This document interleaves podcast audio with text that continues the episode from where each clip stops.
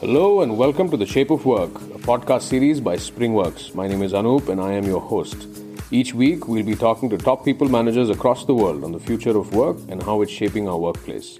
So sit back and get ready to find out more from these movers and shakers as we have a no holds barred, anything goes conversation with them about their journey, their insights, their thoughts, and most importantly, their ideas and vision for the workplace of the future. Join in on the conversation, leave a comment, and don't forget to hit that subscribe button. Hello, everybody, and welcome to another episode of the Shape of Work podcast. Uh, today, we have with us Saurabh Kale, who is the Global Director, People and Culture at Talent 500. Welcome to the show, Saurabh. How you been? Doing good, thank you. Thank you so much. Uh, let's let's jump right into the conversation that we're about to have today, and uh, so let's begin with you know a short intro about yourself. Can you tell us, tell our listeners a bit about yourself, your career till now? How's it been? Well, interestingly, now almost this year, I complete 15 years in the space of human resources. Uh, these 15 years have been pretty interesting, roller coaster, lots of learning, you know, successes, failures, all put together. But generally, I like to divide my career into three parts. The first part is where I worked with services organizations like the Syntels and Wipros of the world. Mm-hmm. Uh, learned a lot many things with regards to how do you manage your stakeholders to possibly you know uh, take care of your employees from a learning and organizational development point of view the second stint of my career, I spent a lot more time with product and engineering companies like McAfee and Intel. And uh, here, I think my role became a little more global in nature, where I was responsible for uh, people, programs, and initiatives across the organization.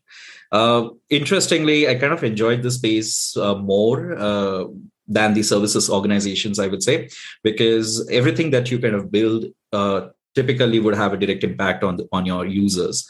So love the space, and which is also the advent and the start of the startup uh, in India, which is where I you know have been in the last five years or so uh, having worked with the organizations like practo grab in singapore uh, came back to join a fintech zeta and now with talent 500 in the hr tech space. So net net i've played roles in the learning and organizational development to talent management and leadership development and today now you know as the uh, head for people. Awesome. Sounds amazing. Um, so i read one of your article about storytelling in organizations and um, how a brand tells its story works not only as a great tool to attract external customers but internal as well which is the employees. And in your view what is the best way to do this? And is there a difference between storytelling versus story selling uh, yes and no. So I'm going to try and give my best uh, response to this. So um, storytelling and story selling are two different elements. In storytelling, typically I like to call it uh, three P's. And uh, this is something that I coined many years ago when I wrote my article around storytelling and how it could be used um, in creating an employer brand, or for that matter, you know, uh, require people to take certain actions around it. So three P's stand for purpose, protagonist, and a plot.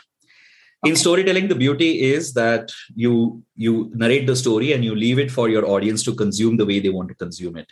And the inferences can be many. So typically, in my head, the, this is how I see it: that storytelling is just a narration where there could possibly be an action or a no action after it. But in story selling, you need people to take certain actions. Right. Awesome. That sounds awesome. I think um, eh, I think uh, I related to the part where you said that storytelling has you know an open-ended perception that pick up we pick up whatever we perceive out of it, but story selling has a focal point where you know this is exactly what we want them to focus upon. That was that was great. Moving on to our next question. Uh, so the pandemic made it abundantly clear that work and personal life can no longer be treated as isolated parts. And um, in your view, what are the most important perks to consider in the modern workspace? And how does it benefit the organization? Lovely. Uh, so I have two parts answer to this, you know, and the way I would like to break this in is into three parts. Um, to enable your employees to be more productive, you know, be happy, be more engaged, um, you will need to encircle all your hr initiatives people initiatives around it. The way i would like to classify would be your policies need to empower your employees to do better. Your benefits or your perks need to kind of enable people to be a little more engaged invested in the work that you do. So some of the things that we do at talent 500 would be that we provide home office setup you know so have your own workspace you know buy a you know an ergonomic table chair for you to be able to work uh, better. We also have kind of come up with few uh, mobile internet uh, policies which enable people to take the best in class, you know, air, you know, I would say uh, broadband services that are available. Most important of all, of all, I would say from a benefit point of view, it's important that we enable either remote work or, for that matter, hybrid work. So again, at Talent 500, we have enabled people to work from anywhere. In fact, we have a policy: we we are remote forever as an organization. So with that, uh, all our policies, all our benefits, all our perks are eh, you know surrounding this particular theme or you know central idea that how can we enable our employees to be more productive engaged uh, but when they're working out, out of any place uh, we kind of have this philosophy at this point in time, which kind of has evolved over a period of time that happy employee is productive employee. Mm-hmm. So our focus completely is around creating the happiness and you know eh, people enjoying their work along their journey, and that's what we trying we are trying at this point in time. Uh, you know by introducing various initiatives around this. So can you give us a you know like like just a brief overview of what kind of initiatives uh, you've taken up uh, in your organization? Sure. So we we are a Slack first as an organization. So a lot of our communication happens over Slack.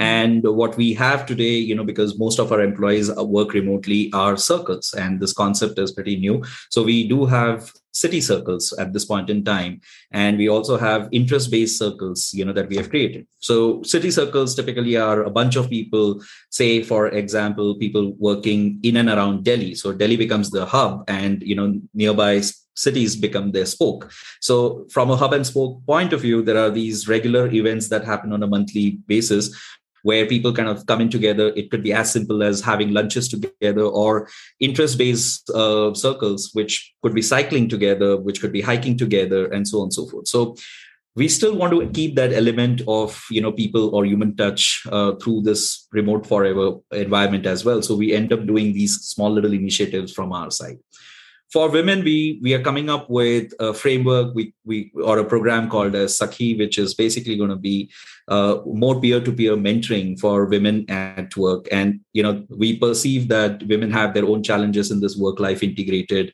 um, environment. So how can you know one woman help the other woman? And you know uh, share their experiences to create that best experience. And through that we are also looking to uh, you know get that high touch human you know a little more personalized approach uh, in a remote forever environment. Awesome. It sounds it sounds like really interesting initiative. So just just for you know out of curiosity how has the you know how has it been with these initiatives? How have your employees responded to it? And you know what what has their feedback been very interestingly you know uh, some sometimes i believe that you know we we are just the kickstarters but the initiative is sustained mostly by the employees itself. So when we kickstart the uh, initiative primary idea is ours i would say when from coming a little more induced from the uh, people team or for that matter say certain leaders as such. But our employees really kind of you know take that idea churn it into another idea altogether. And i'm just struggling at this point in time which initiative we could talk about but one thing that comes to my mind is um, we had been wanting uh, peer-to-peer recognition as well. And you know so today uh, we are partnered with EngageWith but at the same point in time you know we created something called as spotlight awards. Mm-hmm. now the intention was to recognize people who go over and above as such. And um, you know eventually it has become one of the most sought after recognition in the organization as well you know this is manager nominated and uh, something that people want to be in that club you know to to to ensure that the manager recognizes uh, their efforts and um, you know there's there's a lot of momentum around it where people have kind of gone ahead to even showcase that on linkedin you know other social platforms mm-hmm. and so on but something which started just as a mere recognition today is something which as an initiative also has kind of gone way ahead. And like this i would say there are many other initiatives where uh, I also would like to kind of you know credit our employees wherein they they don't take it at the face value. They challenge it they they ask questions and then they customize it to suit their needs as well.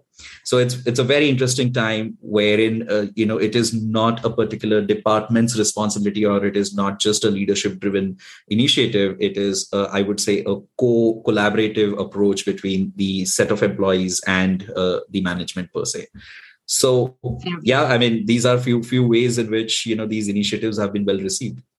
Yes i, I think it's it's really interesting how uh, post pandemic and you know from from the time pandemic started um, the the whole idea of workplace has changed workplace culture has changed. And earlier it used to be you know do you get lunch at workplace? And you know do you get a get a nice office? And these are the things that were being highlighted. But now there's so much more to employee well-being rather than just what's given to you physically. And uh, i think what initiatives talent 500 has taken is you know really interesting. And i'm i'm looking forward to see more updates on that and see how how it's going to go that was that was great. Moving on to our next question. Uh, in the past few years, we've seen a transition towards an unconventional learning approach that is more micro, mobile first, innovative, and on demand to meet hybrid working patterns. So, learning has become more automated than hands on. So, one size fits all is no more, you know, the way it goes. So, according to you, what role does an organization play in upskilling the modern workforce? And what are the factors to consider? It's a very interesting question, and also the time in which this question is being asked. For example, if you would have asked me the same question a few years back, maybe my response would have been very different. But today, I feel it's it's uh, in my head. I call it as ATAWAD, which is anytime, mm-hmm. anywhere, any device. Mm-hmm right? So uh, because of this mobility because of the flexibility of people can you know who can work out of any place remote work hybrid work uh, people are optimizing on their time travel time to work you know all of this has led to a complete uh, revolution in how people learn these days. So personally i think the way forward is going to be uh, hyper personalization and mm-hmm you know the something to note here is the word hyper because i think we've kind of uh, reached a point where learning is personalized but maybe what is required now is hyper personalization which means that um, some of the things that we can definitely look into account is what what's your learning style? How do you prefer? Are you an online person or offline person? Um, you know uh, do you, do you prefer reading something or do you prefer watching something? Mm-hmm. right? So it's a complete personalization in in in today's world. And uh, given the nature of how we are working today long hours sometimes you know integrated hours which basically means you can take off time go uh, you know do your gym take your dog for a walk and then come back and then you know very limited time in between you have meals to be taken care kids to be taken care and so on and so forth I think one thing that I'm definitely going to say is maybe today is the peak of micro learning or bite sized learning. Mm-hmm. So, constraints or factors that definitely need to be taken into account, I'm going to say, is one, learning style, mm-hmm. two, the availability of people's time. Three, the relevance of the content, which is also turning out to be pretty fast these days because something that was relevant maybe six months back today possibly is irrelevant. And finally you know what's the personalized journey that an individual takes based on the learning style? So online offline you know self-paced fast-paced you know bite-sized test-based all of that mixed together. So personally i don't think so there is any sweet spot left anymore because there are too many variations at this point in time I feel personally, so long people are developing themselves and investing in their development, I think that's the way forward. Awesome. I, I think I, I love the part where, um, you know, uh, it has moved from, you know, this kind of classroom training model that we started off with years ago um, and there was no other option other than to just sit and listen to that one particular lecture. But now there are so many different models available being adapted to different preferences. And you know it, there's a customization in everything. And i think all of us have been spoiled for choice in every single aspect of what we do today. That was that was just to add to it uh, you know at this point in time i also feel that technology is playing a very important role in Absolutely. truest form. Um, I was reading somewhere that an individual, on an average, one individual would have typically three or four devices. Mm-hmm. You know, right from laptop to mobile phones to tablets to possibly any other. You know, maybe it could be a smartwatch or any other thing.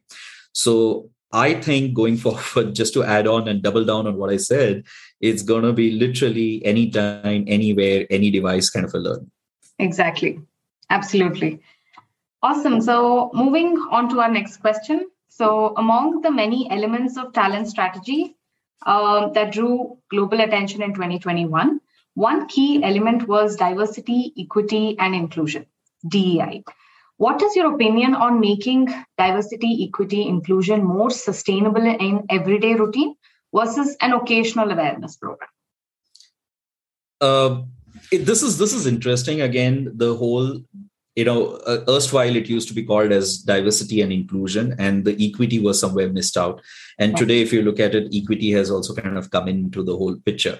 Uh, making it possible for people to ensure that this is a day-to-day practice, I'm going to definitely say that these need needs to be a conscious practice in your day-to-day activities, like could be interviewing, could be your uh, check-in conversations with your employees could be your performance reviews and feedback, and so on and so forth. Uh, one of the things that I've noticed where most of the diversity um, initiatives tend to fail or are not sustainable is exactly what you said. You know, these are treated as events uh, most of the times, right? So, closer to International Women's Day, you will find a lot more diversity. And then the specificity is only towards um, one aspect of diversity, which yeah. is gender but you know when you talk about inclusivity or inclusion per se i think it includes everything and not just uh, restricts itself to say gender so it could be diversity in terms of language people color you know or for that matter you know anything and everything per se. Equity i think you know is a newest pillar which has kind of come in and you know i personally am really kind of uh, surprised that it took so long for equity to be added but uh, i think that's a very welcome change at this point in time. So let's see how it goes but no dei initiative will be successful if it is not incorporated in a smaller ways in a conscious way in day-to-day practices or day-to-day things that people do. It needs to be part of your calls meetings feedback conversations check-in conversations interviewings and and so on and so forth.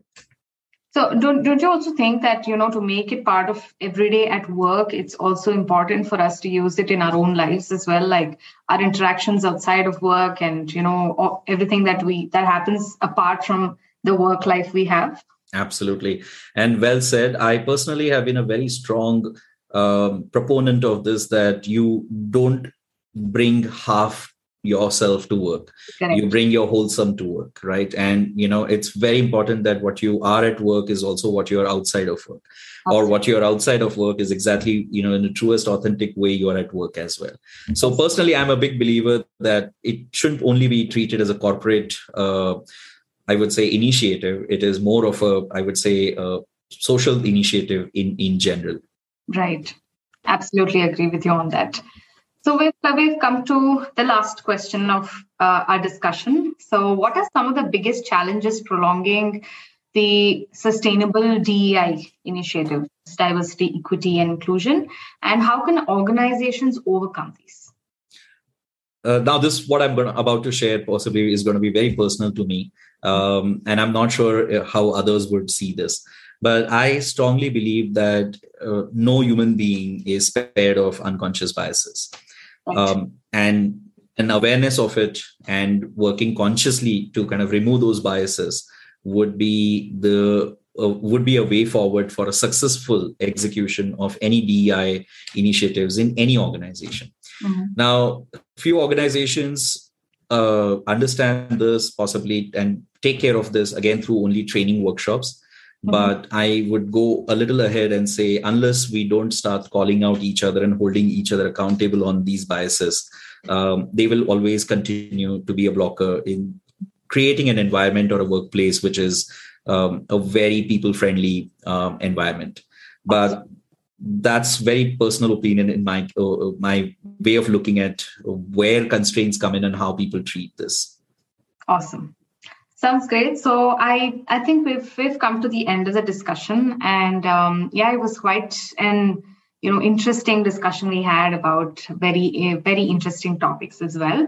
Uh, thank you so much for being part of this podcast today. Um, thank you for your time and thank thank you for sharing your views. Uh, I'm sure all our listeners gonna love this episode. Um, thank you for being part of this podcast. Thank you, Shwetha, and thank you, Springworks, for giving me this opportunity. Thank you so much.